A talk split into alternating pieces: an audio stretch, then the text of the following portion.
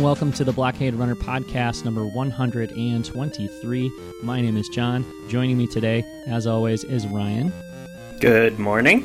Good morning, Ryan. So last week we did a thing, which was record an episode all about Triple Force Friday products that we had seen leaked.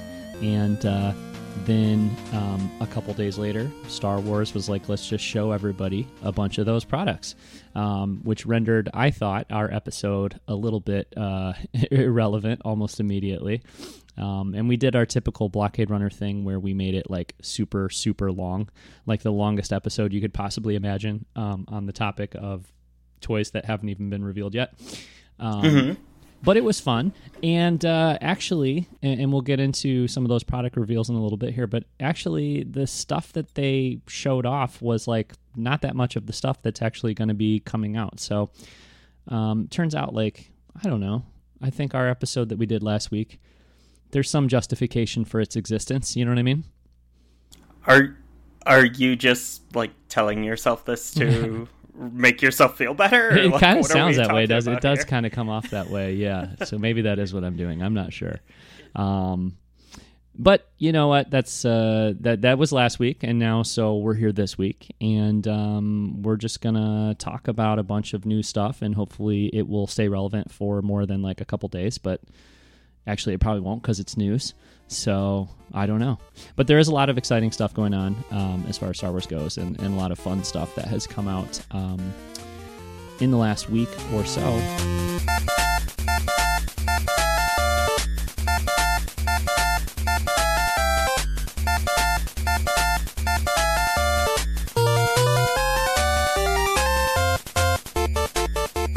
Okay, well, let's talk about the biggest story, Ryan, the most important story, I feel like, from this week, and the thing that's kind of a big deal, which is that they have announced the creative team behind the Obi-Wan Kenobi series on Disney+.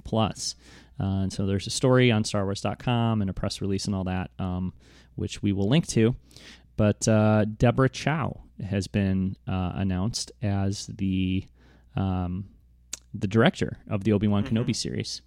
And that's pretty interesting on a number of levels, I think. Number one, The Mandalorian, you know, there's like how many directors announced? 4 or 5 different directors announced.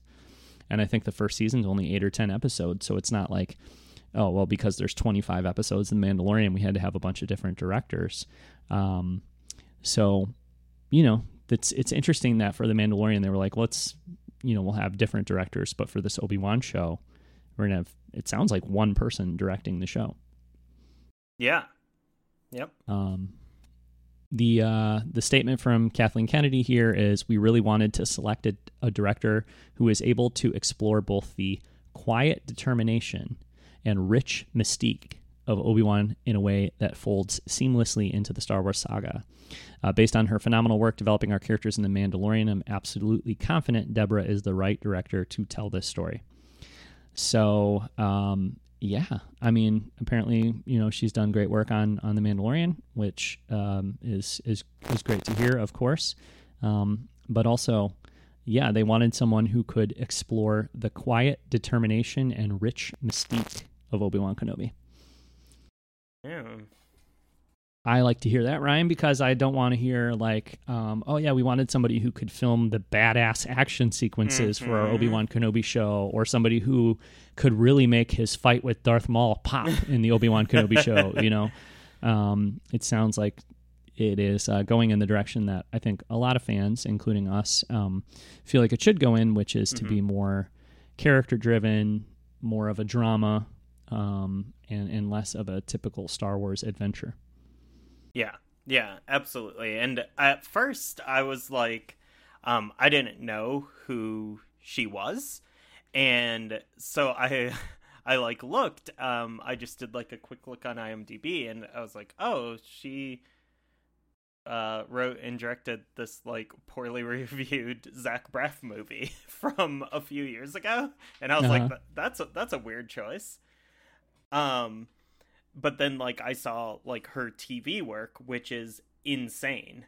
The stuff that she's done, like, and then I don't like watch any of these shows, but like apparently she did some of like the best episodes of Better Call Saul, which is a capital letter good show, apparently. It is. I have not watched all of it, but I've watched the first couple seasons, and I think it's really good. I loved Breaking Bad, and I think Better Call Saul is just as good, which could not be more shocking, because as much as I love Breaking Bad, when I heard they were doing a show all about Saul, I was like, wait, what? We need that? Like, come on. Mm-hmm. And it's actually fantastic. So, and it is very character driven. I mean, that is a very character driven show. Mm-hmm. And Breaking Bad was too, but Breaking Bad was also about like, oh, you never saw that coming. And like, oh my God, he just put on a, you know, hazmat suit and slit some dude's throat and stuff, you know? And it's like, there's that kind of stuff in Better Call Saul, like a little bit, but it's much more character driven and focused. And, it's really great. Cool. Well, I like Mr. Show, so I'm a big Bob Odenkirk fan, but I don't think this is anything like that. Have you not watched Breaking Bad? No. Oh, okay. All right. Well, I would tell you to, but I know that you categorically ignore any recommendations I make for stuff that you should watch. I don't really like TV, so... Oh. Okay. So this is going to be a weird few years as a Star Wars fan, but... Uh-huh, yeah. I mean, like, I watched all of Game of Thrones and then was like, well, that's 100 hours of my life I'll never get back. Great. Well, while you were watching it, you were pretty stoked on it. I can tell you that. Yeah, you know, it's good. It's good. Too bad the end. Well, everything's good. Yeah. Yeah. Yeah. Okay. Yeah. But then, like, yeah, she's done a bunch of TV show, or Mr. Robot is another show that people say is good. I'm sure it is. She did some episodes of that. Yeah, but you know what's interesting about this, as I'm looking at her IMDb right now too, she's done a lot of high caliber shows, but most of this is like one episode, you know, and which I don't think that's a problem or anything, but it's like, hey, we're announcing her to be the director of the Obi-Wan show. So, you know, seems like she's obviously taking the creative lead on that show where, you know, she did an episode of Better Call Saul. Well, there's a lot of episodes of Better Call Saul, and they brought her in to do one, and I'm sure she did a great job on it, but it's not like she was like sort of dictating what was going to be going on Better Call Saul, or, you know, she did one episode of Jessica Jones or one episode of The Man in the High Castle. Again, the fact that she's doing episodes of all these high-profile shows, I think, you know, speaks highly of her, Mr. Robot, you know. But at the same time, like, this seems like something different because they're bringing her in to kind of be sort of the, you know, one of the co-showrunners, I guess you'd say, or maybe you would call her the showrunner, I don't know. But somebody who's really going to be dictating things and the direction of things on the Obi-Wan show. So, I guess what I'm saying is that she will have a lot more ownership over this show than she does, you know, those other shows that we're listing for her. Yeah. Yep. But yeah, it sounds like a great choice, and it's pretty exciting. And it's one of those things too, where a lot of us have been arguing that we'd like to see female directors working in Star Wars. And so it's nice to see that, you know, it's not a movie, but at the same time, like, when it was announced, we were all sitting around saying like, dude, this is like almost as exciting or more exciting than the upcoming Star Wars movies that we know about. So, yeah, it's not a movie, but with her being the sole director of the series, it sounds like it's pretty close, you know, and in some ways maybe, you know, even bigger than doing a Star Wars movie, because if it's 6 episodes or 8 episodes or whatever, and she's the one kind of directing it and making the big choices and stuff, then she's really going to make a big impact through that show. And, you know, as far as Star Wars characters go, they don't come much more important than Obi-Wan Kenobi. So yeah, all very exciting. I do think it kind of suggests, because they haven't said anything about how many episodes it would be, but I do think it kind of suggests a shorter run as well, like maybe like a 5 or 6 episode series and not a 10 or 12 episode series if there's only one director working on it. Mm. Yeah. And I guess the series, this is interesting too, because it says the series will be written by Hossein Amini. And it's just, it's interesting because I'm assuming it's already been written, because that's what they said at D23, or at least the first drafts of all the scripts or whatever, because they were like, oh yeah, the scripts are done. Mm-hmm. So I would assume he's already written it, but that was another question too, you know, is who's writing the show. And so, you know, that's interesting as well. I looked at Hossein Amini's IMDb, and yeah, a lot of stuff on there that I'm not super familiar with, but I know the show The Alienist was pretty well received, and he wrote for that. He's got a movie coming out this year called Drive. Not the who was in that movie? Baby Goose, right? Ryan Gosling. Ryan Gosling, yes, yeah. Not that Drive, a different Drive. Hmm. But yeah, I guess, you know, we don't know too much about. I don't think there's too much to. I'm not very familiar with Hossein Amini's work, so I don't know how much I can really add to the conversation about him being a writer, but yeah, like I mean, like I said, I don't watch a lot of TV, and it's like not my favorite like medium for storytelling. No, yeah, you're better than us, yeah. And I don't even own a TV. No, mm-hmm. I own a TV and I watch like anime and play video games on it. Like I'm an idiot, and you own a car and you have a shoot your television sticker on the back of your car. So yes. No, I just like I don't have time for TV, and I don't have the attention span most of the time either.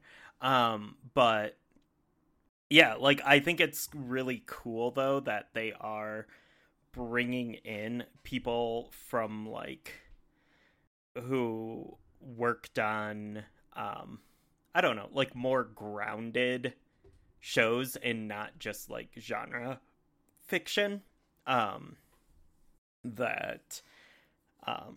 it's not all just like sci-fi and fantasy people, that they're bringing in people who have like worked in you know, a lot of different kind of stuff, a lot more grounded stuff, because I think that's important. Yeah, for sure. And Amini, the writer, I read a little bit about him, and I guess he is Iranian, was born in Iran and lived there until he was 11 and then moved to Britain. So is, I guess, British, Iranian. And so, you know, that's interesting life experience, I guess. And, and someone who, you know, is influenced by a couple different cultures or whatever. And so, you know, that sounds like a somebody who would be interesting to bring on to have write the show versus, you know, just, I don't know, well, versus anyone else, I guess.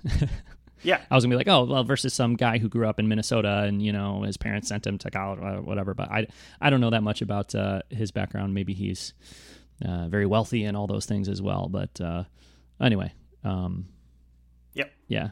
More. There's no reason not to have a diversity of perspectives in Star Wars. Yeah. Which is a story about space and aliens and stuff. Yeah. So, like, yeah. Cool. All right. Well, I'm super excited for this show. Obviously, as we all are, but yeah, it's cool to be getting more kind of information about it. Routinely, kind of getting more information about it here. So, you know, the announcement was just last month, and now we already know the director and we know the writer, and I would think maybe it'll go quiet now until next year when they start shooting it or when they're done shooting it. But sounds like it's in very good hands. So that is exciting.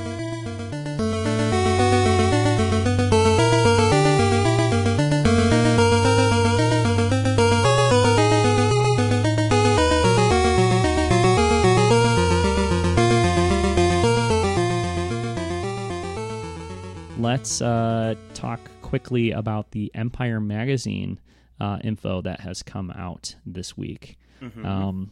Empire Magazine, they usually do an issue around the new Star Wars movie release, and there's always some really good stuff in there.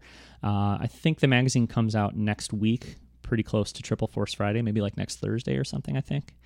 But it's Empire is a British magazine, correct? Yes. So we probably we do get Empire at Barnes and Noble here, yeah. But we probably won't get it for a month, probably.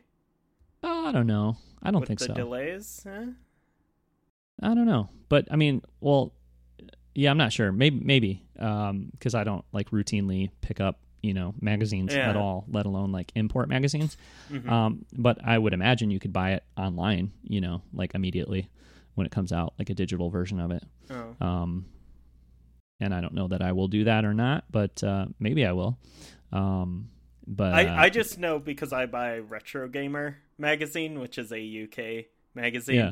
And it the people will be like, "Oh, I got my new issue," and then it will be a month until I see that issue at Barnes & Noble. But gotcha. Well, I bet you could read it online or buy it online. Seems so weird for a magazine. Weird for a magazine? Buying digital magazines? Okay, well, you don't have to do it, but I'm just saying it will be accessible, I'm sure, as soon as it comes out. Hmm. For instance, our friend Kevin bought, I believe, the Vanity Fair magazine online. Or maybe he didn't. I think he subscribed to Vanity Fair, actually. I don't know. Yeah. So let's talk about the magazine, though, because it's coming out next week. It looks cool. The cover is amazing. I believe the primary cover art is from Paul Shipper, who is a fantastic painter and does these amazing Star Wars paintings. And I don't want to... it's a magazine cover, and to me it's so much better than the movie poster that they gave out at D23, and it's so much better than say the Force Awakens movie poster, which is this weird photoshopped thing, versus here's an incredible painter who's a Drew Struzan type painter, and at that quality level, and if Empire Magazine can get him to do a painting like this for the cover of a magazine, you would think that Star Wars movie posters could be a little more impressive than, say, the awful Rogue One poster or the plagiarized Solo posters or whatever, so I don't know. But anyway, I think this cover of this magazine is amazing. It features Rey and Kylo Ren, and we've got the dark side and the light side represented again, as we usually do. Yeah, with some blue and red, very clear distinction between those colors. No crossover. Oh wait, there's a bunch of purple. Yeah. Sure. Boy, that's significant. Okay. Yeah, I've seen that discussion online. There's always that discussion when you have light side and dark side stuff, and I think you could see it in really any Star Wars art ever. So I don't think so. I think it's very, very clear, and I think it's not necessarily I think it's showing the dual protagonists nature of it, more than anything romantic or anything like that.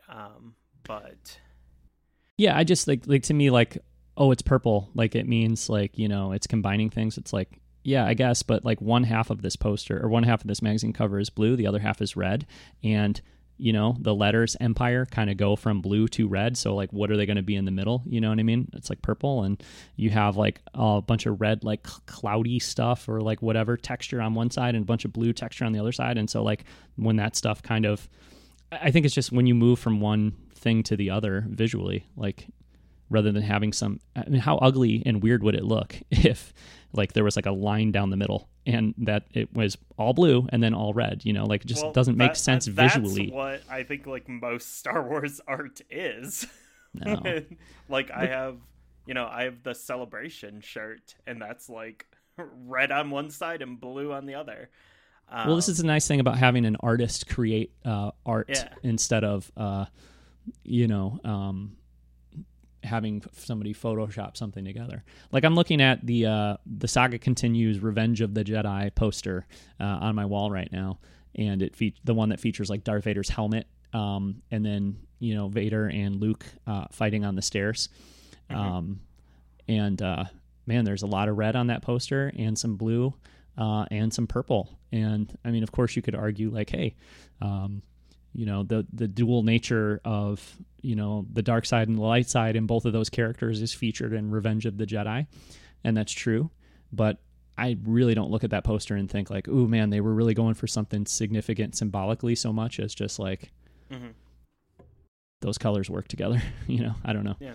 So it doesn't matter. But it's just a dumb space movie for kids.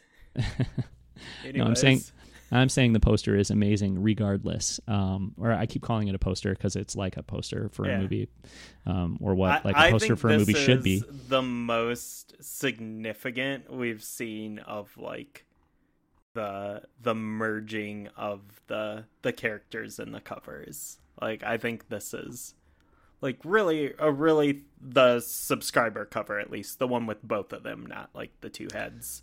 Yes. Yeah. Like, I think it's pretty significant. And it looks really good.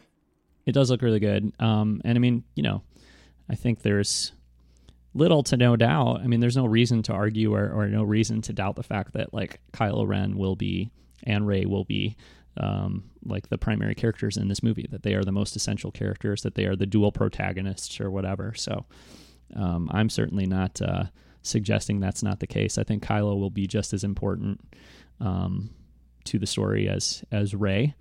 They're both prominently featured as they should be.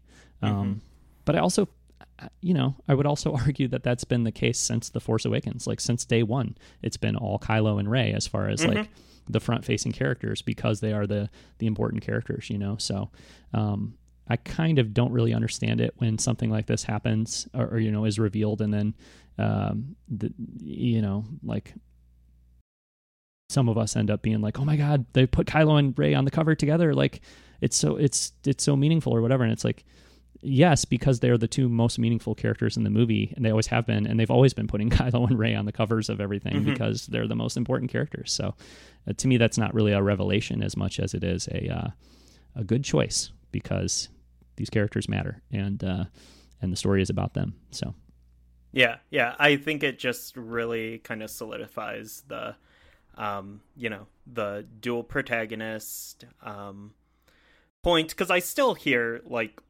people saying like, oh, Rey is the star of the sequel trilogy, and I don't really totally agree with that. I do think like it is a dual protagonist approach, and I think they are both the stars, and it's telling both of their stories, and they're very, very interconnected. And there's a cool quote from here. First of all, Chris Terrio, he's around. There's here. A quote from Chris Terrio? Yeah. In the Empire article, he says, it says here, Chris Terrio opened up about the complex bond between the trilogy's Force-sensitive duo. Some of the most interesting scenes in The Last Jedi are the conversations between Rey and Ren, he says, noting the different side of Ben Solo that Rey is able to tap into. We've tried to pick up that complicated relationship that really has been present ever since the interrogation in Episode 7. When Ren takes off his mask, there's a nakedness about him with Rey that he doesn't express to anyone else. Ryan developed that in fascinating ways, and we've been able to develop it even further. Oh, wow. Yeah. I don't where did you find this? Because like I'm clicking on the link that we have in our show notes and it doesn't take me to that. So pull up the cover and then let's see. The name of the article is Star Wars, The Rise of Skywalker Will Develop Kylo Ren and Rey's Complicated Relationship, Exclusive Image. And this is I think maybe this just went up. Oh, it went up 3 hours ago. Ah, this is the one where Kevin texted us the photo this morning. Yes. Okay. Oh, I see it at the top, and the navigation at the top. I see. Okay. Yeah. Yeah, that's interesting. I mean, it's been so. The product reveals and just starting to reveal more about the movie has been so interesting in terms of the Rey and Kylo Ren dynamic, and I guess specifically the Kylo Ren dynamic, because you feel like obviously there's more than two sides to everything, but there's definitely the part of the Star Wars fan base that is really excited about Kylo Ren being redeemed and Kylo Ren being, I don't know, going on a journey that's not just him being the bad guy. You know what I mean? Mm-hmm. And then there's also the side of the fan base that's sort of anti-redemption and wants to see him as the villain, and that's all he is the villain. And, I guess like the way the product reveals and stuff have been happening is like... It's pretty interesting because you'll see stuff that's like, first off, everything refers to him as Supreme Leader Kylo Ren, mm-hmm. Which I think kind of solidifies the fact that at least for a big chunk of the movie, he's bad guy Kylo Ren, no doubt. You know what I mean? And which I don't think really impacts anything, because he should be bad guy Kylo Ren because he has been bad guy Kylo Ren, and he's going to be leading the First Order, and so I think. That shouldn't be a surprise or really confounding or anything to anybody. But then other times you'll see stuff like this where, he seems a little more emotionally vulnerable, and he seems a little more like the Kylo Ren that we saw in The Last Jedi. So I guess depending on what you want to see happen and how you want to see the movie play out, like different parts of the fan base are grabbing onto different little morsels and trying to use them to kind of... sort of back up the perspective that they have on where things are going to go. I think for me personally, my perspective on Kylo Ren for a long time has been that he is a deliciously complex and complicated character, and that's what I want him to be. So I don't want him to be... he's going to have a conclusion in this movie, and I think personally that will be redemption of some sort, but I want it to be complicated, and it has been complicated so far, and so I think it just makes sense that you're seeing like Force Rage Kylo Ren mask and then you're also seeing like, oh well, he's going to take his mask off around Rey and he's going to be vulnerable, because that's the complicated sort of complex character that we've come to expect or we've come to experience with Kylo Ren, and it would be a disservice if we did not see kind of all of those elements of the character still in this movie, I think. Yeah. So to reduce him to like, oh, well, he's going to make the good choice and be the nice guy now, or to reduce him to he's just going to be pure evil. And, either way, I think is a reduction of what is a really complex character. Mm-hmm. So, yeah, absolutely. I think like this is the first time, like this... I mean, obviously, Chris Terrio is going to know what's going on with this. He's co-writing the movie. Mm-hmm. But, like, I feel like we've gotten so used to people just, like, feigning ignorance. Like, people involved with the film, like, feigning ignorance about, like, the Rey and Kylo relationship, or, like, if anything more is going to happen with it or whatnot. So it's really interesting to see him say, like, Ryan developed that in fascinating ways, and we've been able to develop it even further. Like, to be like, oh no, like, this stuff is not going away. Like, we are not, like, backing away from this. And, like you were saying, like, making him more of a one-dimensional character. Or, like, bringing him back to, like, his like Force Awakens state of, like, mostly just being kind of like an angry dude, but like him saying like, oh no, we're gonna take what Ryan did and we're taking that further, is really exciting to me, because I'll be honest, like, I was, when it, like, we're getting all these product reveals and it's like the evil supreme leader Kylo Ren, Like, and you're like, oh, okay, well, I guess that's where we're going now. Like, it was a you know, metaphorical and literal door closing at the end of, you know, Last Jedi. Like, it's just, you know, gonna be this now. But I don't know, this excites me a lot. And I think there was something else this week that, it was a quote from someone who's like, who's talking about The Rise of Skywalker and like Ben Solo's battle with the light and stuff. Oh yeah, what I should have put those from? I should have put those in the show notes, but yeah, at some event or something, it was on the day of Force Friday, I think, at one of the press events or something. Because didn't they have they had the costumes up somewhere? I'm forgetting what was going on with that specifically, but I think it was at one of the press events or whatever. They had these little cards that were summarizing the characters, like character descriptions, and maybe that's what it was from. Maybe, or maybe it was another product too. But yeah, totally. You know, we don't have it in front of us, unfortunately, but it did describe Kylo Ren as continuing to, you know, have to battle the pull to the light side or whatever. Yeah, right? Yeah. Which, I mean, like that. I think that is like one of the most like underrated, coolest spins that the sequel trilogy put into Star Wars, is like, you know, that scene with you know, on the bridge with Ben and Han, and you know, him talking about like, I feel the pull to the light, like I feel the pull, like you've got to help me. And like that's such a cool spin, and I'm glad that like that's going to continue to be a major thread, and that it's going to like continue to manifest itself in different ways, in the way that like, because the way Kylo's conflict manifested in Force Awakens is very different than the way his conflict manifested in The Last Jedi, and his relationship with Rey, and like seeing how that all kind of comes to a head in The Rise of Skywalker is just really, really exciting. Yeah, for sure. I think that is one of the most interesting lines in the sequel trilogy, the whole it's tearing me apart, you know, like feeling pulled in two different directions and all that. But that scene's also really interesting to like watch and sort of wonder like how honest is he being there, you know, or how manipulative is he being? Because like, I think it's difficult for him to kill his father, but at the same time, like I think he knew from the word go that that's what he was going to do. Yeah.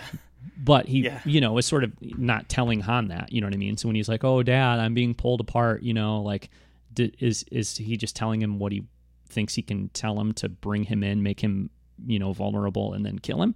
Or is he, I mean, I'm sure there's an element of truth to it, obviously, but like how much is he lying to his father, and how much is he being like, you know what, it's the last time I'm ever going to see you because I'm getting ready to murder you, so like let me just be as you know, honest with you as I can be. I don't know. I think there's an argument to be made either way. There's also this this great quote from J.J. Abrams that I wanted to share, that is, I think, from the Empire Magazine, and Florian on Twitter, handle is German Jedi, who I follow, kind of pointed this out, and I think it's a great quote. It says, this is from JJ, "I never found myself trying to repair anything. If I had done 8, I would have done things differently, just as Ryan would have done things differently if he had done 7. But having worked on television series, I was accustomed to creating stories and characters that then were run by other people. If you're willing to walk away from the thing you created and you believe it's in trustworthy hands, you have to accept that some of the decisions being made are not going to be the same that you would make. And if you come back into it, you have to honor what's been done." And so just speaking about like, you know, kind of what Ryan did and what JJ did in 7, what Ryan did in 8, and now what JJ will do with Chris Terrio in 9, you know, JJ very much is saying like, look, you know, we're two different people. We made two different movies, and we, you know, are two different writers or whatever. But if I'm not going to do 8, I can't complain about what somebody else does in 8. And if I'm going to do 9, I can't look at it like, oh, I didn't like 8, so I'm going to change it. And he doesn't suggest anywhere within there that he was in any way like disappointed with or dissatisfied with 8, but he does make it clear that like that's not exactly the movie I would have made if I was going to make it. But that doesn't mean that I just pretend he didn't make his movie and I just like respond to the 8 I would have made, you know, which there's still always that talk of like, oh, JJ's going to come in and really fix Star Wars. Yeah. After well, Ryan like, broke it. Yeah, he's gonna Ryan retconned everything JJ did, so now JJ will retcon everything Ryan did just to really show him who's boss, you know. And it's like so obnoxious and ridiculous. Yeah. And actually, Ryan, this is as Florian points out here. He says this Abrams quote from Empire is very relevant, especially in the light of Bob Iger's recent book, which I didn't even put that in the show notes, which I mean was a huge story this week as well. Which essentially is Bob Iger saying, George was pretty unhappy with us, with us not using his scripts for The Force Awakens. And it was an interesting thing because Bob Iger basically said like, oh yeah, well, we sat down at a table, like, you know, the producers and JJ and George and, you know, that's when George found out we weren't going with his ideas. And he was mad, which it's a pretty fascinating insight into, like, that's one of the, like, most sort of juicy and kind of raw stories that we've heard about the making of The Force Awakens, because so much of that stuff is kind of, they canceled the making of book and, you know, they've only kind of put out fluffy versions of the story of how that movie was made. So I'm sure there's a lot of stories like that in the process of making The Force Awakens. Yeah. But it's really interesting to hear. And it's cool that, you know, I guess within his book or whatever, he was kind of willing to kind of put, you know, something like that out there. So. Yeah. I mean, I think the most telling, like, that doesn't surprise me. I think it was pretty telling when asked about The Force Awakens, like, when it came out, and George was like, well, they finally made a movie that the fans will like. Yeah. Oh, yeah. But, God, I mean, I would love to, I'd love to see, like, a graphic novel telling of whatever George's script for the sequel trilogy was, like, in the same way they did, like, the Star Wars, like, J.W. Winsler worked on that, like, a few years ago, of his, like, original script, like, oh, do that for the sequel trilogy, show us what could have been, but I don't know if that will, if we'll ever get that information in our lifetime, but that information does exist somewhere. Yeah, for sure. And I wonder how detailed it is, because I bet it's not like super detailed, like his treatment or whatever. But it would be really interesting to see. And yeah, I don't know. I mean, I'd love to just read the treatment, you know what I mean? But I think we're decades away from them being comfortable enough to... Yeah. It has to be historic material before they would release it, you know what I mean? And we're a long way from it being historic material at this point. So, like you said, in our lifetimes, will it ever come out? I don't know. But I'm sure someday it'll be archived and be available. So it'd be, you know, very interesting to see. So... but yeah, obviously, you know, I think it's a much bigger scale, you know, as far as this concept goes of like, okay, well, if you're the creator and the storyteller and you relinquish the reins or you relinquish creative control over something, you have to be willing to accept like what happens afterward. And, you know, can you imagine being J.J. Abrams and being the guy who kind of was tasked to reboot or kind of restart the Star Wars engine and to have that monumental task on your shoulders, and then to do it, and then have the guy who created it and have the guy who no doubt is a personal hero of yours. I mean, he's a personal hero of everybody's, you know, who loves Star Wars and loves movies and whatever. And so to have that person be disappointed in what you did. Can you imagine being in the room? Can you imagine being J.J. Abrams? Oh, God.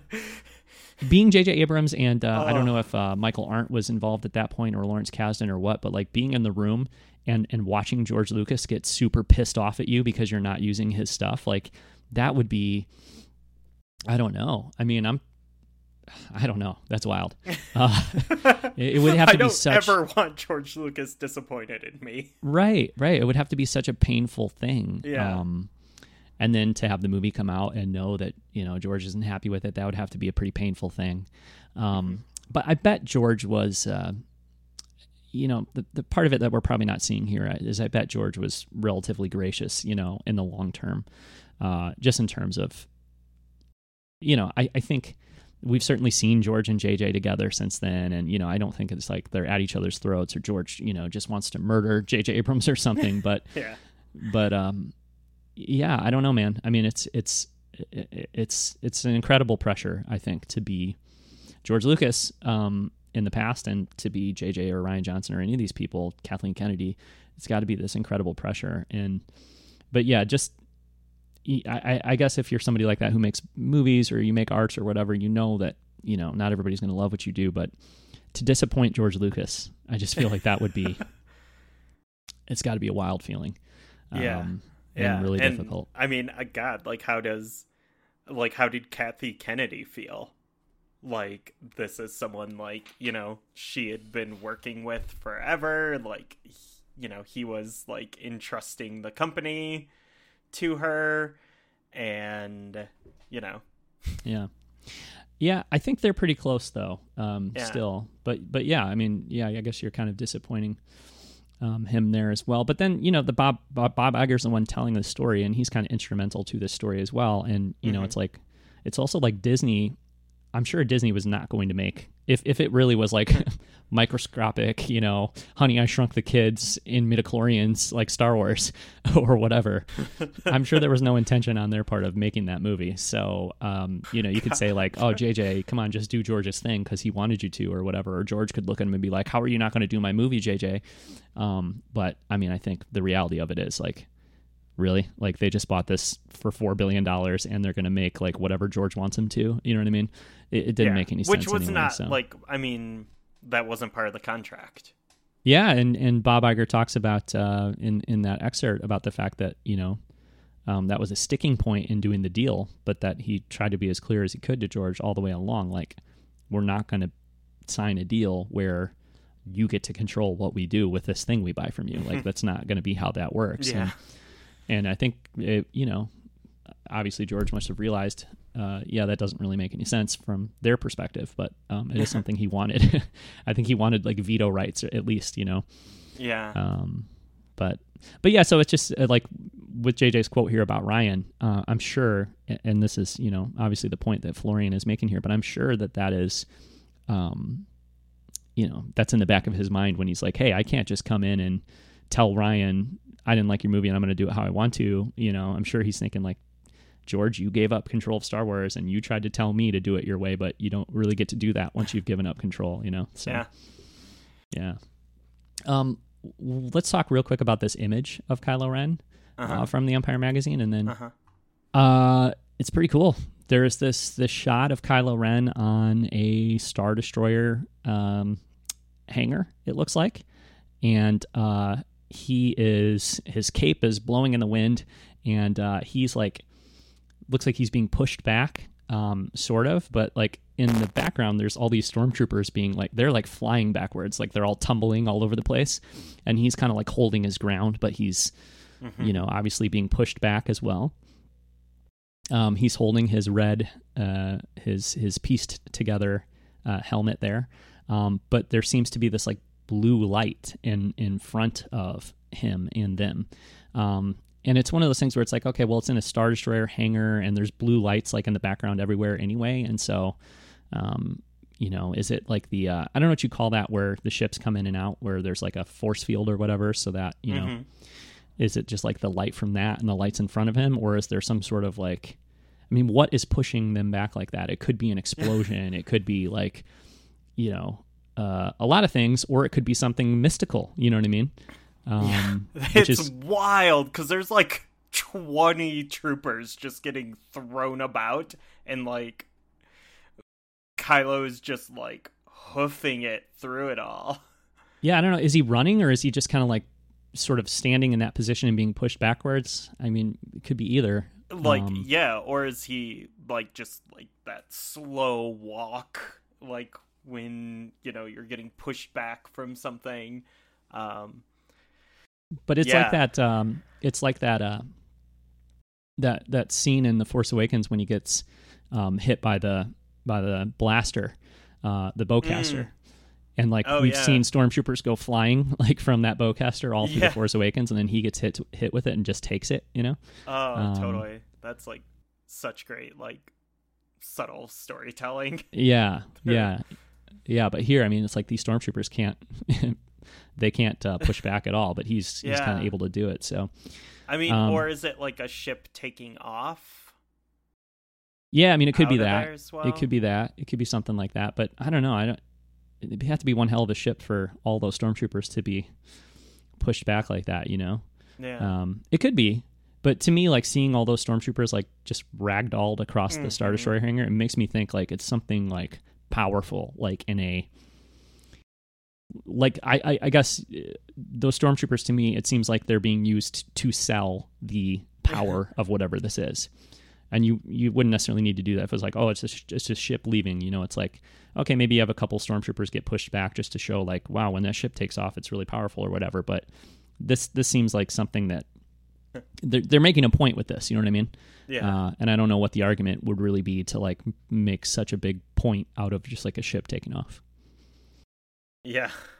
You know what I think of, Ryan, when I see this is, and this is a big stretch and very unlikely to be involved in this, I guess, but I think of the Emperor falling down that shaft in Return of the Jedi and, like, the blue, like, wind and light explosion or whatever, you know? Yeah. Because, like, you know, you see everybody's, well, I don't know if you see everybody's hair, but, like, doesn't Luke's hair, like you see, like, that wind, like, that powerful wind, like, shoot up from there. And that would push some stormtroopers back for sure. Yeah. I don't know. But anyway, also, it's a really cool... like, why?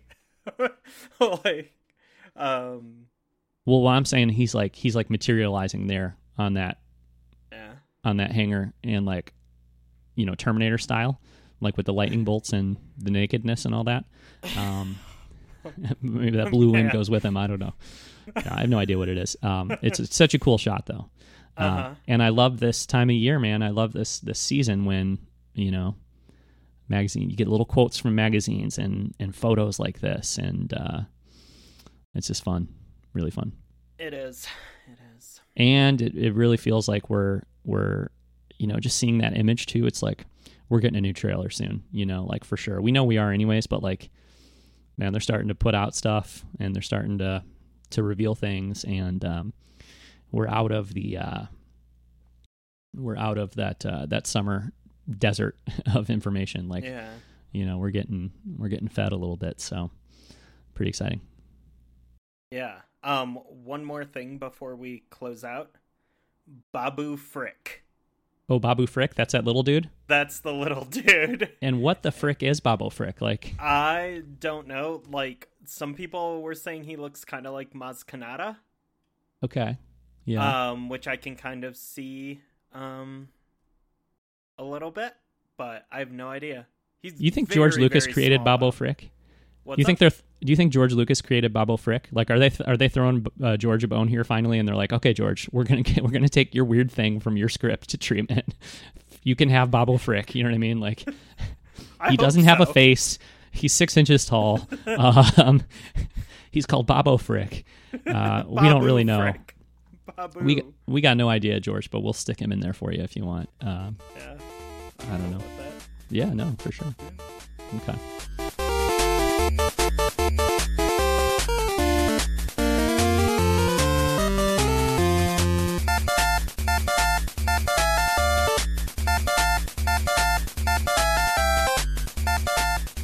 Did you watch the Triple Force Friday global reveal? I did actually watch that, yeah. And I did. What did you think? Well, okay, Ryan. Well, we're kind of going out of order here, although I sort of started us down this path, I suppose. So I thought it was interesting. It was kind of fun. I worked that night, and so I got home late. And then when I got home, I watched it with my kids, and they thought it was kind of fun. I think, it was. Here's what I think. It was the opposite of what we did, which was laboriously talk about every single product that we knew about.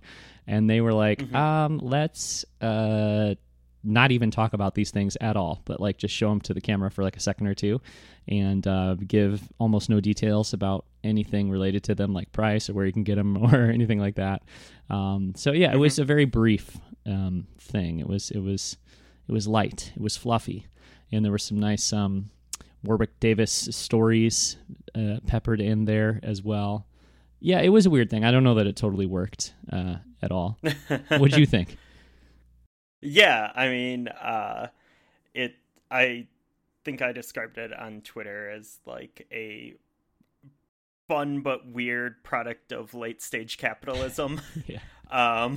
That was a very good tweet, and now I see this whole thing was just setting you up so that you could verbalize that tweet on the show as well. No, but it's a good one. No, so I want to like talk about that a little bit more because it was like a few different things at once. Like it was daytime talk show quality talks with cast members. So it was like, what's it like being in Star Wars? Questions to a lot of like we got to see a lot of new cast members here, like new to Star Wars, like people not that this was their first interview about Star Wars, but like it, they brought out Naomi Ackie and the Mandalorian stars and Felicity and all of this, which was cool.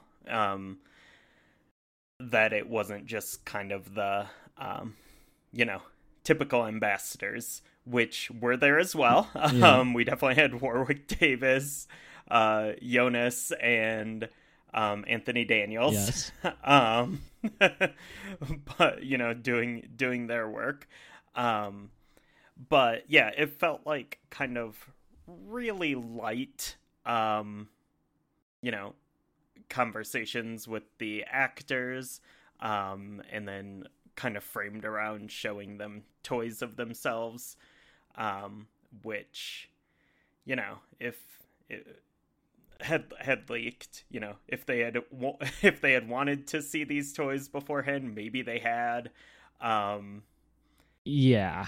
I mean, who knows? They might see that stuff in a variety of ways, like, specifically from Lucasfilm, you know what I mean? Yeah. I don't know that Oscar Isaac is like hanging out on Yak Refreshing Face. Yak Face. He might be. Yeah. But I mean, who knows? Like they may have friends, family members who are like, hey, here's a picture of you. Right. Yeah, so that was fun. It was always interesting to like really read into their reactions, because there was definitely one point where Oscar Isaac was handed a figure and he was like, ah. Yeah. And that was weird too, because that was actually, that was something that was pretty weird about the whole thing, is like, they'd never really talked about what the toys were very much. I mean, I guess they said the phrase Black Series a handful of times, but it was like, not until the end of that segment that you realized that Oscar Isaac was like the little statuette, like these ones from the Disney store, these little, just, I don't know, what are they, like 3-inch tall statuettes. Yeah. And those are not Hasbro figures, and they don't like really even shoot for the likeness in the way that a Hasbro figure does. But no, like because you get like 8 of them for like $15. Yeah, and they're awesome. I love them. And I'm super excited that there's 2 sets now for The Rise of Skywalker. There's like a hero set and a villain set, which usually it's just one set, right? So that's cool. Yeah. But it was just like one of those things where it's like, hold on a second. I just spent 2 hours laboriously talking about the detailed like responses to these figures. And I know his face looks good on the Black Series figure. Like we talked all about it. It looks really good. Yeah. Like, what is this mess that you're holding up to the camera? But like not having the context, just like, you know what I mean? Because I don't think it's a mess. I think that little statuette looks great, you know, for what it is. But like just to be like, I don't know, let's like pull some stuff out of a shelf and like hold it up to the camera real quick. And like, you know, I don't know. Yeah. It's just, but it is interesting, like in respect to the conversation we were having last week about like, well, why do they do these launches the way they do? And like, who are they targeting these reveals to and stuff like that? And, I don't know how much sense it makes necessarily, but like you kind of said it there, Ryan, that it seemed to be pretty targeted towards general audiences. And it's just like these fluffy little Good Morning America style interviews and stuff. I mean, in some sense, like Warwick Davis trotting out that little letter he wrote to George Lucas, which is a cute story and I love it. And I'm not tired of seeing it, but I've seen it many times, you know, like at Celebration and stuff, whatever. Like, I mean, maybe that's more, a little more for the hardcore fan, but you know, for the most part, it seems very general audiences and that's fine. But it's just like a weird thing because, you know, we were talking about like, well, hey, everybody who's like super into this knows about these figures already. So like, what are they doing with this reveal? It's also interesting because in years past, they've did like 24 or 48 hours of like toy reveals on a YouTube live stream. And then this time they were like, let's do 45 minutes, but only like 10 minutes of that will actually be toy reveals. And then the other 35 will be like, you know, the most general basic interview you could possibly imagine with Star Wars stars, and then like some Warwick Davis, you know, stuff interspersed, and we'll throw in a video game trailer, you know. So it was a weird it was a weird mix. It was. And I know that at least anecdotally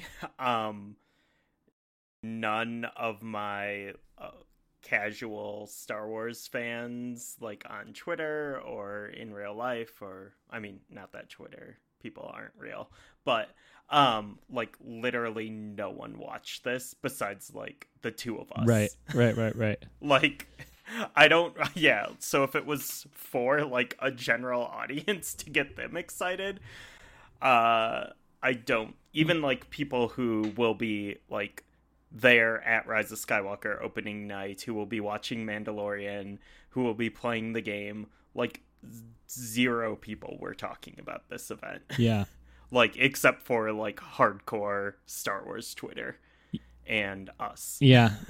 Now, I mean, some of the footage and stuff that they did was like on Good Morning America as well, right? So there's a little bit of an argument you can make like, well, it probably reached a lot of people like in little, just little chunks of it probably reached a lot of people that way. But yeah, like as of now, it has 225,000 streams on YouTube as of now. So, you know, that's like definitely more than like an episode of the Star Wars show or something like that would have within that amount of time. So it got a little bit of buzz, but it's not, you know, a couple million views or anything either. But yeah, I don't know. I'm not sure what their expectations for something like that would have been, you know, how much they really, you know, thought it would be viewed. It's not like they made some big deal out of it for weeks ahead of time or anything. They just kind of announced it 2 days before, and I don't know. Yeah, it is an interesting thing. I mean, they did this whole event at Pinewood, and, you know, when I heard it was at Pinewood, I kind of got excited, like, ooh, Pinewood. What are they going to do at Pinewood? You know what I mean? Like, why have it at the studio? Turns out no reason at all, because, I mean, there was nothing. I guess it's just a good home base for them, and they were, I think, doing a lot of press those couple days, it sounded like, in London and other places too, I think. So I don't know, but anyway, yeah, it was fun, but, I think, you know, for me, having seen all the leaks, it was sort of unnecessary for that reason. And then it didn't even go very detailed or like show off. Like that was another thing. Was they focused it around the actors, you know? So it was like, oh, well, Pedro Pascal and, Gina Carano are here. So, let's pull out their Mandalorian figures. And I guess there's probably not too many other Mandalorian figures yet, so maybe that's not a great example, but they weren't showing all of the figures from a line is my point. They were just showing like, oh, well, we've got Kerry Russell and Oscar Isaac, so you can see those two figures, but if you want to see a Knight of Ren, TTYL, you know, it's not happening right now. So that was a little weird too. So I think I could have gone for something that was a little more focused on the toys themselves instead of just a big hoopla or whatever, but yeah, like the only push I have on that is if they would have had Werner Herzog in there and given him a toy of himself and just like left the camera on him for like an hour. The existential just, like, sort of analysis that would have come out of that scenario. Yeah, that would have been good. Yeah. I will say a couple highlights of it where I loved anytime an actor would be like thoughtful about the toys and we're like, wow, like toys are really nice right now, and like the people who sculpt these and paint them are artists. That was cool. Was it Anthony Daniels who said that, or I think it might have been Billy D. That's who it was. It was Billy D. He was awesome. Yeah. He was just like, he got all serious and he was like, and it almost seemed like, sorry to cut you off there, but it almost seemed like the way it was edited and put together, it seemed like the kind of thing that they would have cut because everything was like so snappy and moving quickly and stuff. But like, it almost kind of like messed up the rhythm of the piece, you know? Yeah. Not to quote John Williams, who talks about the rhythms of the piece a lot, but they kept it in there anyways because it was so awesome. And he called them unsung heroes, which is really cool. Yeah. That made me super happy. And like Gina Carano as well was when she was like, wow, like there's like this entire world of, you know, life that I'm being introduced to through Star Wars. And then she was like, do you have to paint these yourself? Yeah. And that was awesome. Like, that was a really smart, thoughtful question. And like, yeah, I like that a lot. And I thought her and Pedro Pascal were just like super charming. Yeah. And wonderful. Yeah. And I don't think knew that her character has a Rebel Starbird tattoo on her cheek until that stream, which is cool. So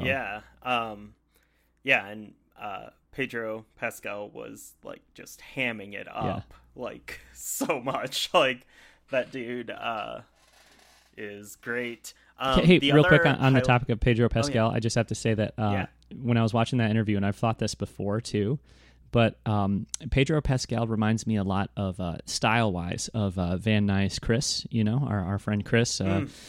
That like sort of pastel, or not pastel, but I don't know what print you would call that on that shirt he was wearing. Like Chris would totally rock one of those shirts and rock it really well too. So yeah, like have the first two buttons undone kind of thing. Yes. Mm-hmm. Yeah. So both cool dudes. Agreed. Yeah. The other highlight for me was the robotic Dio, the app-controlled Dio, which was really cool, kind of in the absence of a Sphero toy, but the one that Hasbro came up with seemed really good.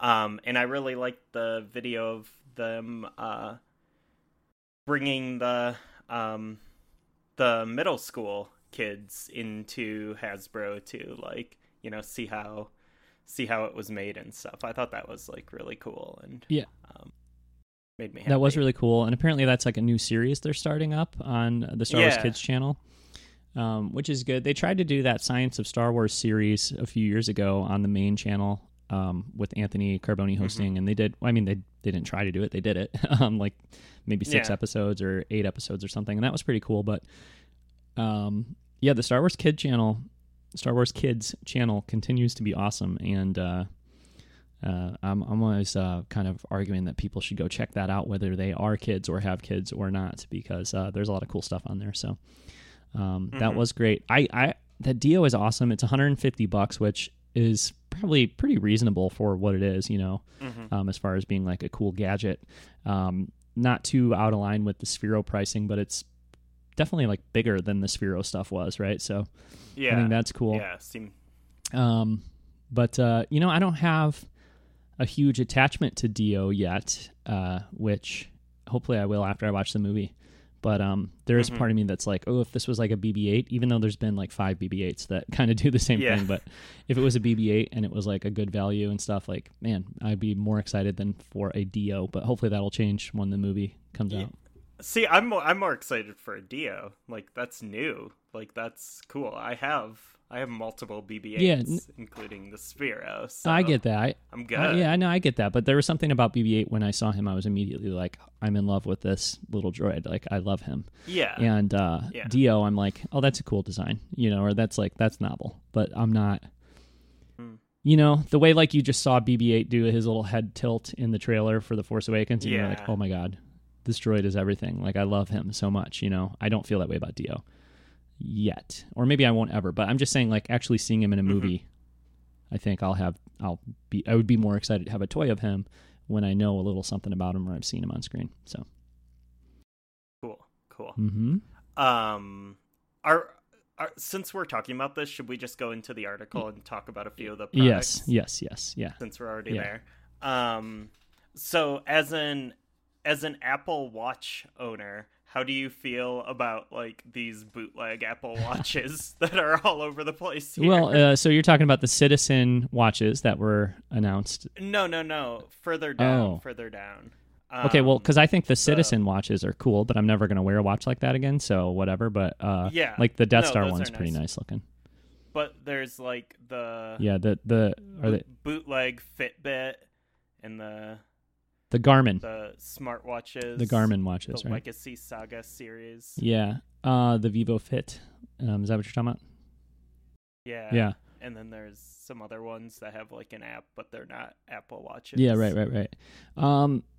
I feel, like, fine about them, I guess, but I would not be interested myself. Although there's not much information about these, unfortunately. So, like, the Legacy Saga series smartwatches, are they from Garmin? Because people I know who are runners kind of swear by the Garmin thing, like they think that their watches or their smart watches are, like, you know, really good or whatever. But I don't know if that's what this is or if this is like a cheaper Garmin. It's probably like a cheaper Garmin watch, right? So I don't know. They're cool. I mean, you can put any Star Wars face you want on an Apple Watch, so it's kind of like not really necessary, I think. But the kid one is pretty cool, you know. The kid one, the Vivo Fit Junior or whatever, Owen's classroom got those a couple years ago, not that brand, but something similar. And like, they were all, it was the one that was like tied up with UNICEF or whatever, where kids through their activity would, you know, fund, food packs or something for, I don't know, UNICEF, and that was cool. And he really liked having it, and, like, you know, he would compare his steps to ours, and, you know, it was just kind of fun or whatever. So I think those are cool. Like, I like the look of the band, and there's like some kind of activity app that goes along with it. It looks like, which looks like a kind of a fun little game or whatever. So I actually think those are pretty cool. The grown up ones. I mean, if it's like $100 for that. You know, Legacy Saga series smartwatch or something, and it's like, well, for somebody who is not going to spend the $300 on an Apple Watch, but, you know, can still get a lot of the, you know, functionality in there. Plus, it's got like a Star Wars vibe to it. You know, that's cool. So, you're not an Apple Watch owner. Like, what do you think about these? Oh, I don't care. Oh. I don't want to wear anything on my wrist ever. Okay. I don't even like wearing wristbands at, like, shows. So I don't like having things on my wrist. Oh, okay. I feel like these watches could go either way. They could either be like $300 cheaper than an Apple Watch or $300 more expensive than an Apple Watch, because you never know with, like, the mid to high end Star Wars merch. And this was another problem with the stream, is that there was no discussion of prices, which, I mean, a lot of it was action figures, so that's fine. But Carboni had a pretty good little joke there when I think it was Anthony Daniels wanted to know how much the Millennium Falcon was, and he had already said the Lego Millennium Falcon, and Carboni had already been, like, wrapping up the segment, and then Anthony Daniels, you know, asked, like, how much is that? And he was like, and we're wrapping up the segment, you know, like oh no, we're not talking the price on this thing, because, you know, it's expensive. Yeah. But a Google search might solve this problem for us as far as how much this watch is. But a lot of these products, they only sort of announced, you know, like they, like even this article that we're looking at from StarWars.com that we'll link to, zero prices. It doesn't have prices in it. It also doesn't, like, really show everything in a given line necessarily, you know. It's just like a taste of it. again, they're probably better at editing than we are. So instead of like being like, well, we're going to do a 2.5 hour long show if we have to, but we're talking about every damn toy, you know, they're sort of like, well, we'll just put in the ones that maybe are most important. But yeah. All right. So that's the watches. What else is in this little article that's of note? The hideous Xbox controller. Uh-huh. Yep. That is a cursed object. It is a cursed gamer thing. Elliot is 6 and he wants it, so he thought it was really cool. Okay. Yeah. Okay. Yeah. Did the Xbox One, like the special edition Xbox Ones or whatever, move the needle for you at all? Or they didn't? You didn't really see what they look like, right? I mean, that's the other thing. Yeah. Yeah. No, I don't really care about special edition consoles. Yeah, agreed. I love handhelds, and I own like a million Nintendo handhelds, and I love those, but like consoles are not very exciting in 2019. They're just like, you know, black boxes that sit in your entertainment center. So no, I don't. Yeah. Gotcha. I don't know. And like there's a 2 terabyte external hard drive that's like branded for Jedi Fallen Order, but it looks kind of trashy. Yeah. It looks pretty ugly. TBH. It definitely has the gamer fuel Dorito kind of look to it. So that's not that great. Yeah. Yeah. This feels like, I don't know, like a lot of this stuff, like that Xbox controller feels like if you were like browsing Star Wars Xbox on Amazon, then all of a sudden there's like these like off-brand stickers that you can like order from Hong Kong that like wrap around your controller. Yeah. Like it kind of feels like that. It also kind of feels like if you found like a, you know, 16-year-old kid who's like real into video game culture and we're like, hey, design a Star Wars controller, you know what I mean? Like make it like, you know, do a themed controller. And I bet for a certain audience, it's exactly what they would want, I guess is what I'm trying to say here. But, you know, my taste has become more refined as I've become older and, you know, not that refined, but a little more refined than this, you know what I mean? So I don't know. Yeah. Yeah. Okay. Let's see other cool stuff in here. There's I mean, it's hilarious that I'm like mocking this controller, and meanwhile, I have like right next to me, I have this Switch Pro controller that is black, hot pink, and teal, and I think it's like the coolest looking thing ever. So, I'm not one to judge. I don't like metallic looking like graffiti, stenciled. Like that sort of like, and well, thing. To me, this controller looks like they were like, oh, what if Star Wars was camouflage? You know what I mean? Wouldn't that be cool? And my answer to that is no, it would not be cool. Like I don't need no, thank you.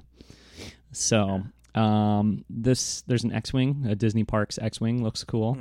And that'll probably be on the Disney Parks app to order at some point. I'm not sure what scale it is though, or like how that would fit in with other things, but looks nice. And definitely it seems like... Does it? Yeah, I think so. Yeah. I feel like this is a step down for Poe X-Wings. Like the design, the coloring, like I liked his, you know, black X-Wing. Yeah, because this is... before. This is definitely the look of the new X-Wing, it seems, because there's the vintage collection X-Wing, which looks, I think, pretty hot, to quote Jar Jar Binks. So I'm excited about that one. Yeah, I mean, it looks like a push-pop. Yeah, kind of. Yeah. Yeah. It's like, it definitely has like a tangerine flavor. Yeah, but now we know and love... Oscar Isaac, Poe Dameron, so he doesn't have to like try to impress us with like an all black X-Wing anymore. You know what I mean? He could be like, hey, I'm a happy character. You know what I mean? I'm fun. So I can have like a fun looking X-Wing. I don't know. I like it. I think that orange, is a pretty Star Wars-y, you know, type color, and yeah, it looks fine. We'll see what it's like in the movie, I guess, but yeah. Yeah. You know what I want really, really, really badly? Like almost maybe my number one, you know, new product that I want from, you know, this reveal or whatever is the Disney Store statuette set of the villains, including all of the Knights of Ren and a Sith Trooper and Kylo Ren and all these cool bad guys. Like, it looks so cool. I love those. I've gotten them, I think, I got one from all the movies. Maybe I didn't get a Rogue One set from the Disney Store, but they're awesome. Mm. They're like $20 and you get, 7-8 figures, statuettes, and they're amazing. And there's a pic of them on the site here. But yeah, I mean, that's I think a lot of people are excited about the Knights of Ren, right? So you're not going to be able to get all of the Knights of Ren in any kind of, action figure set yet anyway. So this would be a way to have every Knight of Ren in your home as soon as Triple Force Friday. Yeah. I will definitely be buying this set. I'm pretty hit or miss on these sets. Because you can buy them at the Disney Store in the mall, so I always look at them, and I usually end up passing on them because if there's I think as we've kind of seen with the Oscar Isaac mishap, there's the human faces just don't look very good. Yeah. People's faces don't look great. But this set rules because it's all masked characters. So you're really getting all the faces are covered with masks, so they all look fine. Yeah. And but now looking at the Knights of Ren here, I don't know if you saw this on Twitter, but someone compared each Knight of Ren to the sport that they're playing. And there's lacrosse Knight of Ren, rugby Knight of Ren, hockey Knight of Ren, and now I can't unsee any of that when I look at them. And I just see the dude with the big, I don't know, I guess it's a big knife, but now I just picture it as a rugby paddle. And it's very silly. Well, I don't know enough of those sports for that to impact me too much, it's a funny joke, but I don't think I'll be thinking about it too often. And I will say, in defense of these little statuettes that sometimes have questionable face sculpts or whatever, I'm looking at the Resistance heroes from The Last Jedi right now. I've got Rose, Poe, Luke, and Rey on my speaker to the right of my monitor here, and I actually think they all look pretty good. The Oscar Isaac doesn't really look like Oscar Isaac, but they look the faces look pretty good. But I just love having them kind of on my desk, you know what I mean, around in my office here. So I'll probably retire the Last Jedi ones, as I've done with the Force Awakens ones, and it's going to be kind of cool actually. I don't have a Disney Store here, so I'll have to go into Schaumburg or something, but it will be, it should be fun. I have all my Solo 3 3/4 inch figures here on the desk around my computer, and I've got these Last Jedi statuettes up here on the speakers, but I'll probably kind of put some of that stuff away for a while and just start putting Rise of Skywalker stuff around, where I can. And so it's just kind of fun. It's a new cycle, new movie. I'm hyped about this new thing, and I'll have, these Rise of Skywalker figures kind of out. And I mean, that'll be, that same principle applies to the other action figures that are coming out too. So it's not that's unique to this set, but yeah, I just think it's fun to have, and this is a cheap way to have a lot of figures, if they're $20 a piece and there's a set with 7 or 8 or 9 from the bad guys and then a set with 7 or 8 or 9 from the good guys, you're talking, 15 figures or something for $40. So should be cool. All right, well, let's keep cruising here. There's some new Funko Pops, and I don't like that. We also got to see the Ultimate Pop-Up Galaxy book in action. Yeah. That was actually a really fun segment, too, with Naomi Ackie and Kelly Marie Tran. And that book, I had only seen, pictures of it. I hadn't actually seen anyone, opening it and stuff. And it's really cool. Yeah. And it's literally, I have this on the TV. It's the only product in this entire video that Lindsay was like, oh, you should get that. Nice. And then everything else, she was just like dead silent on. Bummer. Yeah. So, yeah. Well, yeah, no, it's really beautiful. I have one of them up there. I forget which one it is. It's the prequel one. I don't know what it's called, but no, I'd love to get this. Elliot, my youngest son, he loves them, so, or he loves that one, so this would be really cool. And there was a good interview with Matthew Reinhardt on, well, there was a really good interview with him on Jedi Journals a couple months back. If any, is that, that's what that show's called, right? I listen to it every month. I should know. Jedi Journals. But then he did a quick segment on the Star Wars show a few weeks back, too, which was really good, too. So, yeah, that book is going to be great. Let's see. There's Funko stuff, you know, as there always is. There's like there sure 22 is. Variants of every figure. There's a lot of different Funko Pops. Have fun with that if you like Funko Pops. The Gap has some stuff, so that's cool. They just show one sweatshirt here. We don't have a Gap anymore, nor do we have a Disney store. Our mall is dying. It's so sad. But so anyway, I probably won't be buying any Gap clothing, but it is going to happen. Some nice high-res shots of the Black Series figures, which we already talked about. Yeah. They do look really good. Off-World Jawa. Or somebody I saw refer to him as Vacation Jawa, which I thought was pretty good, too, because, you know, he's going off-world, so that's fun. Yeah, but nice might trip. Have been Steel. But, yeah, this is good.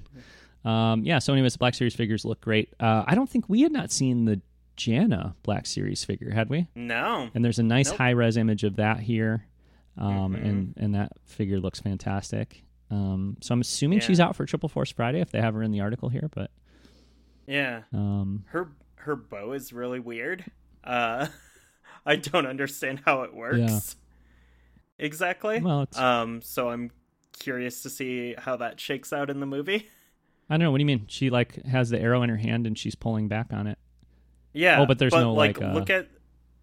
There's no string, and then also like look at the arrow that's like it's like sticking through this tiny hole, but like how did it get in that hole? Like, it's too bulbous at the top.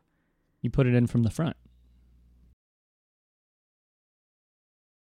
That's weird. Yeah, I don't know. Okay. Well, it's going to be cool. And then something that I'm not so into is her ivory game that she has going on here with her pistol that seems to be, like, the tusk of an animal for the handle.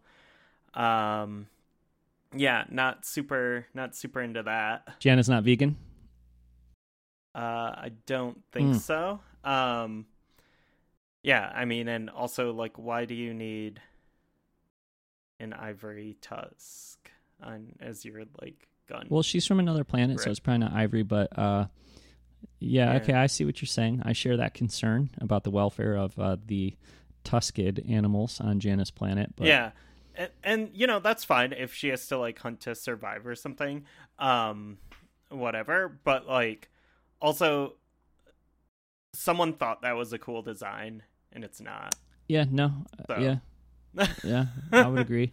I mean, I don't know what the politics or the culture or history is around, like, you know, I don't know, indigenous people in various parts of the world, you know, using tusks and stuff, like... There's probably a difference between that and the guy from Jimmy John's, you know, going trophy hunting or whatever. So maybe, you know, whoever was doing the character design and stuff was kind of researching various cultures and, you know, maybe it sort of stems from that more and is more, I don't know, that's fair. Paying homage to that sort of thing more than it is just like, hey, it's cool to detusk animals and, you know, whatever. But, cool toy though. It just it feels a little on the nose for a design. Yeah. No, yeah, I could see. I see what you mean. I mean, and maybe it will have like a functional point. Like maybe she'll like pistol whip someone, a stormtrooper with it, and like stab them. And that's like kind of interesting, I guess. But I don't know. Yeah. I don't know. I wonder what the thinking behind that is. I guess we will find out when we get a visual dictionary / art of book. Yeah. Book. Yeah, totally.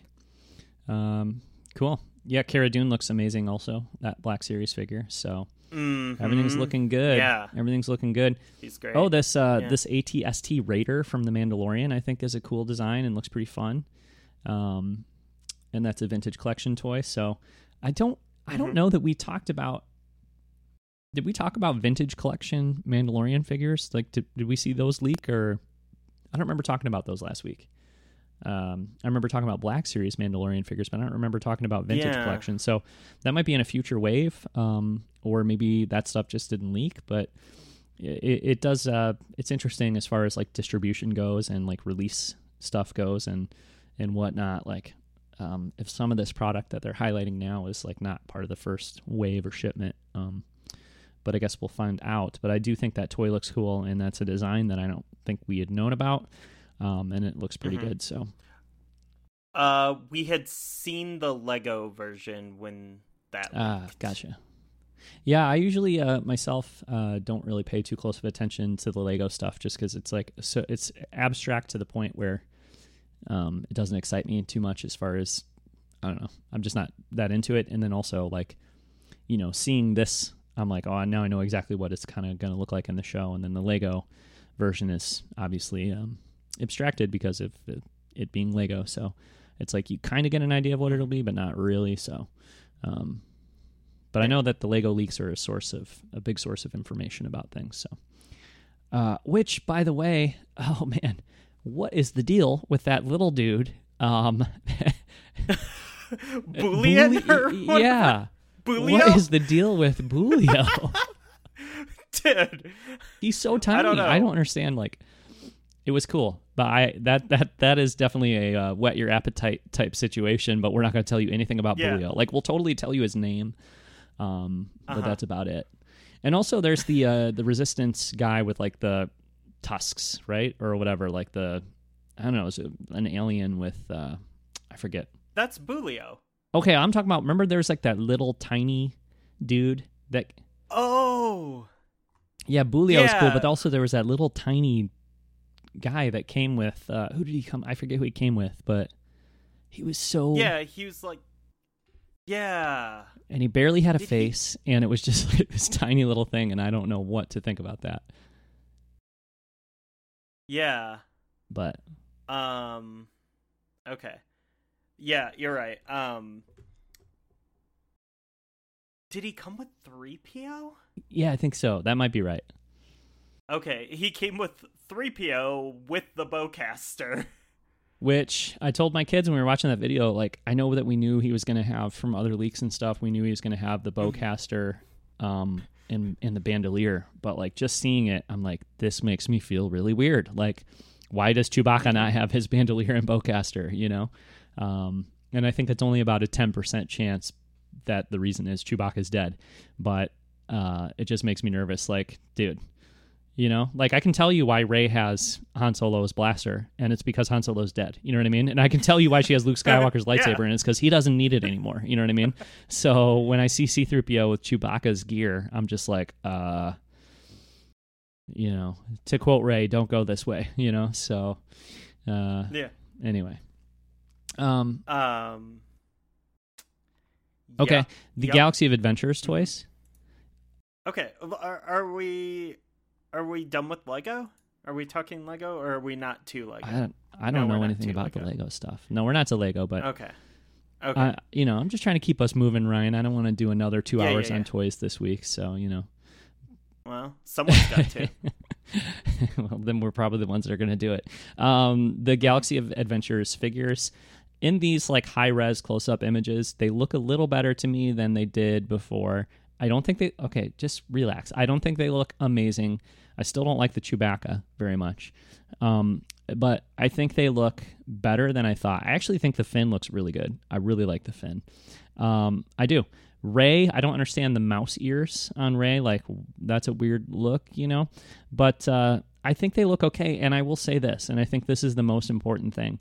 When I was watching the stream with my 6-year-old, who is the one that these toys are for, he was like, oh, those look cool, and he was excited about them.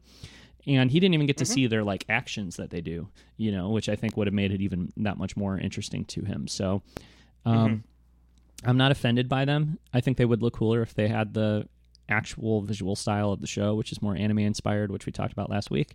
But as a toy line, I think I like the idea, even though, you know, I myself don't want to collect them, but I really like the idea, and I think they're looking pretty good for what they are. So just throwing that out there. Cool. Yeah. Okay. Oh, Elliot also really wanted this Kylo Ren mask, which, you know, it's just a Kylo Ren mask, but with the red stuff all over it, yeah. But it looks very cool. Yeah. What else? The sealant. Yeah. I'm going to have to talk about all this stuff. But... Yeah, I don't know. There's a DIY coding kit. Yeah. Cool. Yeah. Good for the youth. Yeah. Getting that STEAM education. Yeah. Good on them. I like the Kotobukiya statue with BB-8 and Dio. It's just really nice looking and really nice detail. I have no idea what size it is or how much it costs. So I don't know if it's something I will buy or not, but I could, like, I don't know if it was like a 10-inch little display, like, and it was like $50 or something. Sure. But who knows? You never know with this stuff. Well, let's talk about the Lego. Yeah. Because the Lego, there's the one product there that I think is really exciting, which is the Pisana Speeder Chase set. Mm-hmm. And, you know, I guess it doesn't really reveal stuff so much that we didn't know about, but it sure looks cool because there's the speeder and then there's the stormtrooper vehicle there as well. And you get a first order tread speeder driver. So that's cool. We know that it's called a tread speeder, which... exciting new vehicle in Star Wars, but then also there's the obviously the Resistance or whatever you want to call it speeder there, which looks great. But then you get the jet trooper too. So your Lego guy, Ryan, is this on a list of items to get for you or? No, because I think the vehicles are a little too abstract in this case, where I don't think. That tread speeder's cool, and it's cool in, like, the context of the film, but I don't think that would look cool on a shelf. Yeah. Gotcha. No, that makes sense. So, yeah, I tend to go for, like, the more fully realized stuff. Yeah. So, this is going to be a cool scene. This package looks cool, but this is not a kit that I'll buy. Cool. Okay. The Kylo Ren shuttle looks great. Is there already one of those though? Does that already exist in Lego form? I feel like there is. Yeah. And you know, I'm kind of ambivalent to this design. I kind of have been since Force Awakens. Wow. I don't have strong feelings one way or another. Okay. I mean, I like when it shows up on screen and like the music kicks in and stuff. But I don't like. It's not like a favorite ship or anything. Like, it's not like the way I feel about like Rey's speeder. Yeah. Where I'm like, I want to own every possible variation of that kind of thing. Okay. So, but what is interesting in here is we have General Pride, spelt like Kitty Pryde of the X-Men. Which... I don't know. Do we know anything about this character? Yeah, that's Richard E. Grant's character. I mean, we don't know anything about him, but we've known that name. Does he fly Kylo's shuttle? No, I don't think so. But, I mean, there's a lot of characters in that set that are not, I mean... Well, I mean, you could see, like, I mean, how many people fit in Kylo's shuttle? Like, well, quite a few, if you think about... yeah. Like stormtroopers and stuff. Well, yeah, but I'm just saying, like, in that scene in The Last Jedi, they're all up in Kylo's shuttle, and there's, like, 6 or 7 people just in the cockpit area there, so I don't know. And I don't think that's the whole thing either, so... but, yeah. So, like, yeah, like, General Pride could totally just be hanging out in there. But I'm just... Yeah. Oh, yeah, for sure. But, I mean, like... And, like, the Knights of Ren hang out there. It just seems like it's one of those things where it's like, okay, well, you know, buy this big ship and we're going to throw in a bunch of minifigs that are related to the character who, you know, is like, it's a Kylo Ren set, you know, so we'll throw in some minifigs that are part of his team. Fair. You know what I mean? So I don't know if that necessarily means they would be seen in the movie on the ship or not, but possibly. But I think that one looks cool. And then there is the Y-Wing, which also looks good. Mm-hmm. And you've got Dio, a little Dio minifig, and a Zori Bliss minifig. Mm-hmm. And and Zori Bliss is piloting the Y-Wing. Yeah, in the pic, in the box art. That's true. That's a good point. So I wonder if, you know, like we do know that... in between Last Jedi and The Rise of Skywalker, there was some, like, gathering of allies. And I wonder if Zori Bliss is one of them who heeded the call. I don't know. I feel like they're probably going to come across her. And, well, I guess we'll see. I feel like they're going to go to her, or we'll see them reconnect. We'll see Poe and Zori reconnect, I guess, in this movie. Mm-hmm. But I do think that these toys have made it very clear that Zori Bliss is going to be, like, part of the team. You know what I mean? Part of the Resistance team. And because when they, you know, kind of first showed her off, it was like, oh, she's mysterious. And, oh, you know, like Carrie Russell was talking about her at D23 and sort of like, oh, well, she's, you know, I can't remember exactly what she said. But basically, like, she can be a little shady, or she's kind of questionable or whatever. Mm-hmm. But I mean, like, looking at all these toys and stuff, it seems pretty clear, like, oh yeah, she's definitely going to pitch in and be a part of the team, you know? So. Yeah. And she has a teal, astromech droid. If that's hers. Yeah. Do we think that's hers? I see what you're saying. It's in the Y-Wing there. It. Yes. Right. Yeah. Right. Gotcha. Yeah. Okay. Yeah. So, that's kind of cool. That First Order Stormtrooper has a cape, which is also cool. Yeah, little throwback to Director Krennic there. Yep. Yeah. I like it. I like the set. I like Zori Bliss's design a lot. Yeah, for sure. Yeah. Cool. Okay, a couple other ones. There's A-Wing, there's a Millennium Falcon. What's the price going to be on this Millennium Falcon? It's 1,351 pieces. I don't know enough about Lego to know, like, where that puts it, but I know that there's been other Lego Millennium Falcons that are $500, $800, $1,000. $199 is my guess. So this is a smaller one that maybe would be. Yeah, I think that's it's probably similar to the one that I don't know if we see it here. No, we can't. But if you you can't even see it because the lights. Oh, I see. You it's up on your shelf. Right? Yeah, we have like the mid tier one. I think it was like $150 or $179 or something. So this you're thinking is more pieces than that one, or it's a similar. I think so, because I think that one was like 1,000. Okay. I don't know. They make like 5 of these a year. Okay. I can't keep up with Lego Millennium Falcons, but we do have. I was going to say only this one comes with a Bulio minifig. Which is worth the price of admission. Yeah.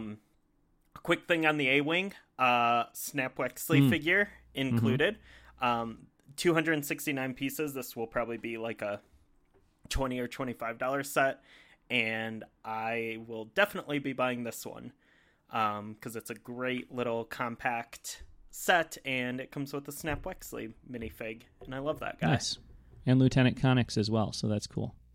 Yeah, yeah. All right. Hey, there is the AT-ST Raider Lego set as well, which comes with the Mandalorian and Cara Dune. But then also, I'm struggling to read this, but does it say Clatoonian Raider? Is that what it is? I think it says Clatoonian, which like Klaatu from Return of the Jedi. Is that what that is? I don't know. So anyway, that's interesting, but I guess, you know, we don't know too much about it, but looks pretty cool. Elliot got really excited about these Hot Wheels. He was like, oh, that looks awesome. I want that. So that was cool. You don't really think about people getting too excited about these weird little Hot Wheels too much, but he got for his birthday, which was like 2 weeks ago, he got a Millennium Falcon Hot Wheel playset thing that he thinks is fun. So yeah, he's excited for those. And then, I don't know, that's about it, I think, from the products. There's Zazzle, which is a website you can use to kind of like customize products And there is actually some cool stuff here listed, you know, or shown, like the wall hanging of the Mandalorian. You know, it's cool. I'm kind of into that, you know, especially because there's probably other designs you could get as well. And I kind of like that lunchbox as well. I do. I actually really like the lunchbox. Yeah. They've been putting out like some really cool, like vintage style, like tin lunchboxes. Mm-hmm. And I see them at Target. I saw them in the Celebration store, and I keep like almost buying them, but then I'm like, what would I really do with this? But you know, now I'm starting to think like these would be cool to like just store a bunch of like Star Wars crap in, like figures that you don't have displayed or whatever, and then like just have these sitting out, but then you can also open them and have like your figures in them and stuff.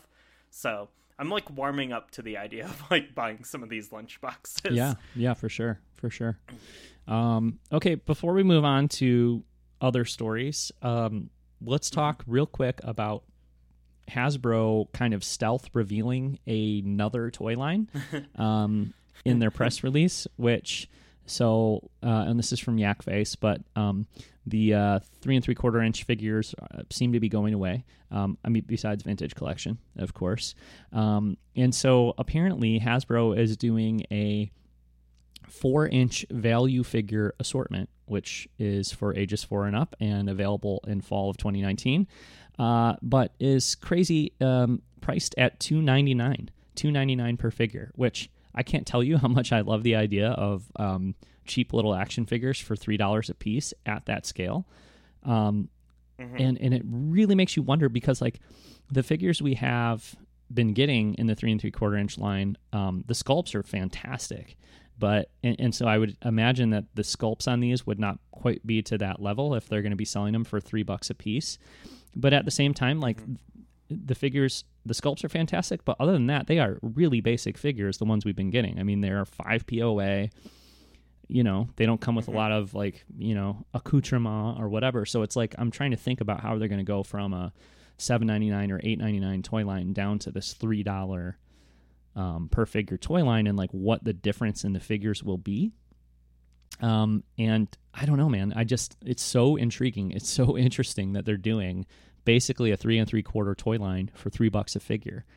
And they say that they're going to come with each 4-inch scale Star Wars figure comes with a fun accessory to add to the excitement of bold space adventures, including, you know, Vader's and Luke's lightsabers and Chewbacca's bowcaster and blasters and blah, blah, blah.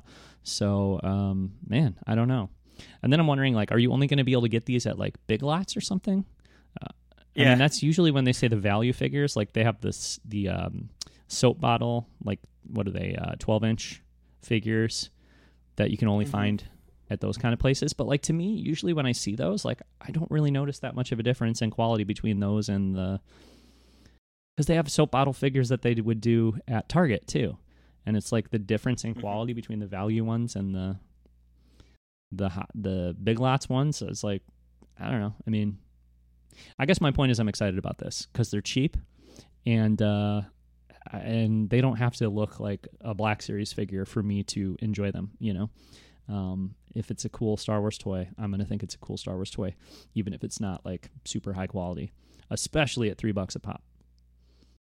Yeah, it's really interesting because like the Big Lots figures, which I have some of those, and they're also the Walgreens figures too. Those show up at Walgreens, but those are... from what I understand, those are made because they're like 5.5 inches, I think, or maybe 5-inch. But those are made primarily for foreign markets. So they're figures that show up at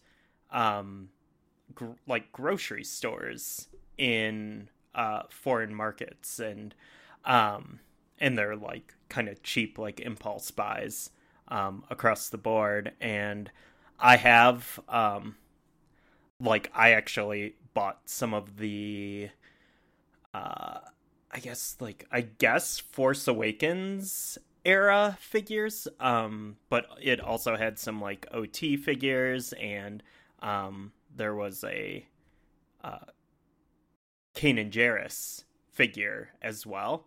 But I bought those at, we have like a Big Lots right by where I work. So I stopped in and just like bought them. I think they were like $3.99 or something. They're not great looking. Like they're definitely like, they're a clear step down from like the kind of where the 3 3/4 inch line was, you know, before it was just unceremoniously brought out behind the tool shed. But I mean, they're fine. They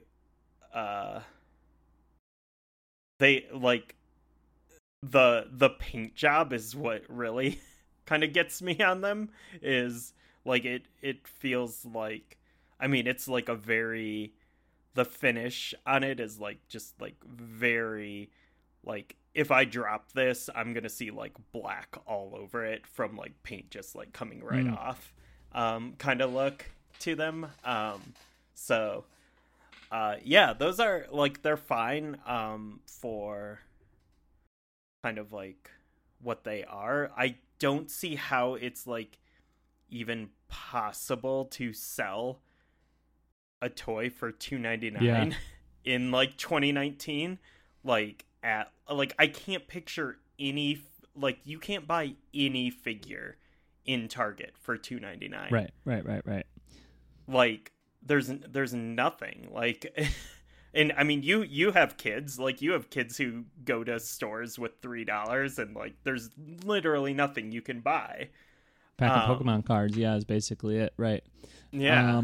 Yeah, no, that's true. I was just looking at the Twitter thread about it from Yakface, and Yakface is suggesting on there that probably there'll be like 3 POA, so just like the head will swivel and the arms will move, you know, but like really, you know, pretty basic. So, yeah, no, it's interesting. I mean, $3, but you know, I don't know. I guess they sell their 5 POA figures at what, like $7.99 is the kind of retail price, but then a lot of times they're on sale for $5, and then, you know, when they get clearanced out, they end up going for even less than that. So, you know, maybe they're just thinking like, I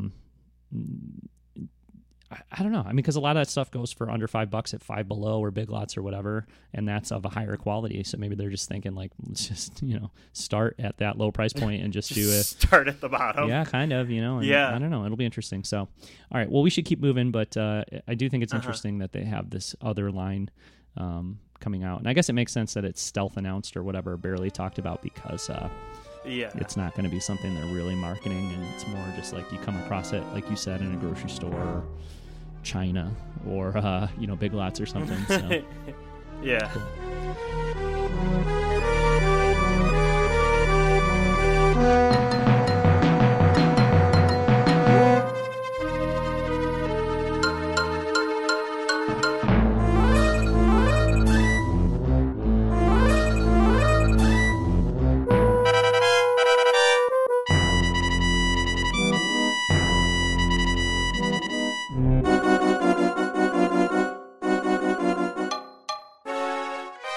All right, well, let's wrap there. I will say on the way out the door here that the Return to Vader's Castle series is starting again, and the first issue comes out this week on Wednesday, I believe, which is October 2nd. So it's Halloween time. October is here, and I will definitely be stopping at my local comic shop to pick up Return to Vader's Castle #1. There's a little preview on StarWars.com that we'll link to in the show notes, but we both loved that series last year from IDW, and I cannot wait to start making my weekly pilgrimage to the comic shop to pick up Vader's Castle again next week. Yeah. Oh, and I will say, we didn't talk about it at all, but have you played any Jedi Outcast on Switch? Yeah, I did buy it, and I played the first mission, and I'm going to keep playing it, but yeah, it seems like a nice port of that game. How much have you played, Ryan? A few hours. Yeah, I'm already to the point where like it's starting to get really hard, and like it's like I don't know, like there's some interesting stuff like I just didn't remember about the game, how like you are like it's a linear game essentially, and you get like locked out of areas when you start like new missions and stuff. It's not like a full open world or anything, but like there's like zero hand holding, and like you do have to like figure out some pretty weird stuff like early on where you're like I finally figured out a place. I was like stuck forever trying to find a place that I needed to where to go next, and then like I had to do like some like really weird like platforming that was like, oh, I didn't even know that was like part of a level, like the level I could access kind of thing. It's like it's very much like game design of that era. Mm-hmm. And it's like it's frustrating at times, but it's also kind of cool at times too, because I'm not used to playing games where like I get stuck for any amount of time. Yeah, I will say that it didn't really click with me, which is not surprising because I've tried to play it before and it didn't really click with me ever. And it's not a style of game that I have a lot of experience with or really enjoy that much.